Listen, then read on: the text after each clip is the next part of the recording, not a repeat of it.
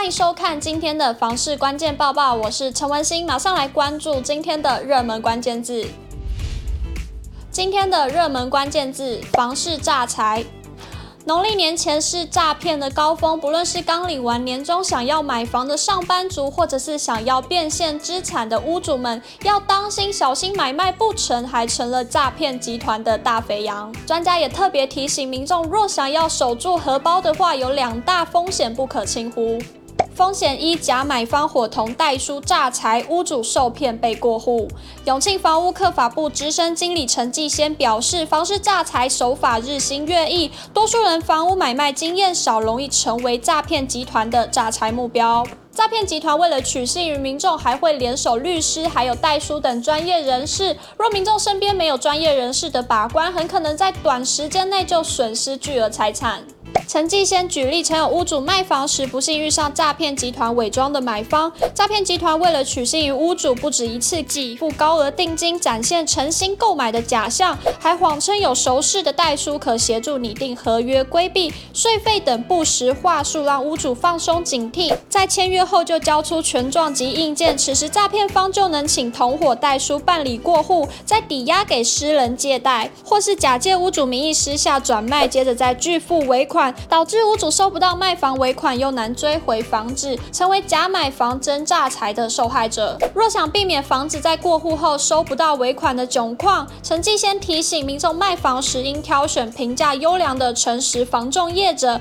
与第三方的公证代书帮忙把关，才能保障房屋交易安全，降低受骗的风险。再来风险二，善用履约保证好处多，信托专户保管才安全。他建议买卖双方应签订价金。履约保证，不论是定金、签约款或是尾款，都交由第三方银行保管，直到交物后，银行才会将款项支付卖方，相当于一手交物一手交钱的安全机制。陈继先表示，如此一来，在价金履约保证下，虽然卖方无法在买卖手续完成前提早使用买方已给付的价金，但好处是能保障交易过程中的潜在风险，并确定尾款支付的安全。对买方来说，也能避免在支付定金等买卖价金给卖方后，卖方却人间蒸发卷款失踪。值得注意的是，陈继先提醒，买卖价金必须汇进银行的信托账户保管，才能保障专款专用，不需要担。担心买卖价金因个人因素被法院查封。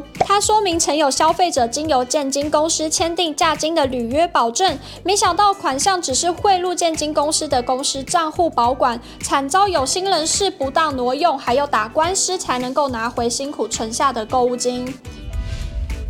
接着来看到今天的精选新闻，首先来看到北市消费争议整合查询二点零再升级，让买房租房更加安心。台北市地政局表示，为让民众掌握业者资讯，交易选择不卡关，在一百一十一年四月推出了消费争议整合查询二点零，整合台北市完成公司登记的不动产经纪业、租赁住宅服务业者位置全部揭露于地图上，可以透过点选查询业者曾发生消费争议的原因及和解率，以视觉化图表呈现，提供轻松好读的查询体验。首购族年龄越来越老了。根据廉政中心资料统计，十年前全年的房贷件数总共十五万多件，以三十到三十五岁族群为主。不过，到了二零二一年，全年生贷件数不仅增加超过十八点四八万件，首购族年龄也跟着增加五岁。另一数据也指出，今年前三季台北市年龄超过四十岁的房贷族新增房贷件数为七千三百一十三件，占全市新增房贷件数一万一千七百五十件的六成以上。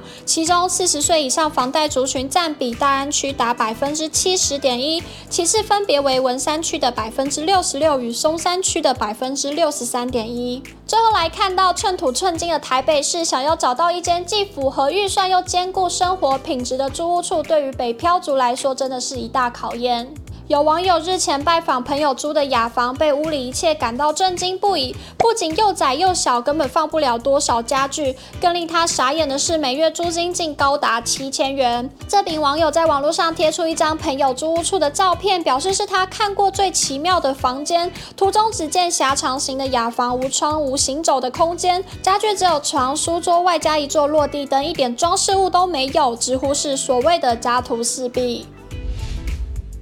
今天的买房卖房，我想问有网友提问，他最近刚买房，但前屋主有装潢，部分装潢不是很喜欢，因此想要做些微调整。请问是需要找设计师设计，还是找统包规划就好呢？有网友回应，找设计师可以依照你目前想保留的做个整体规划，做好比较不违和。也有网友认为自己有设计想法，也有解决问题能力的话，可以找工班自行发包监督，否则花点钱请专业设计师会少走许多冤枉路。前提是找得到符合你预算及风格的设计师。如果你喜欢今天影片，请不要忘记按赞、订阅，还有分享，并且开启小铃铛。我们下次再见。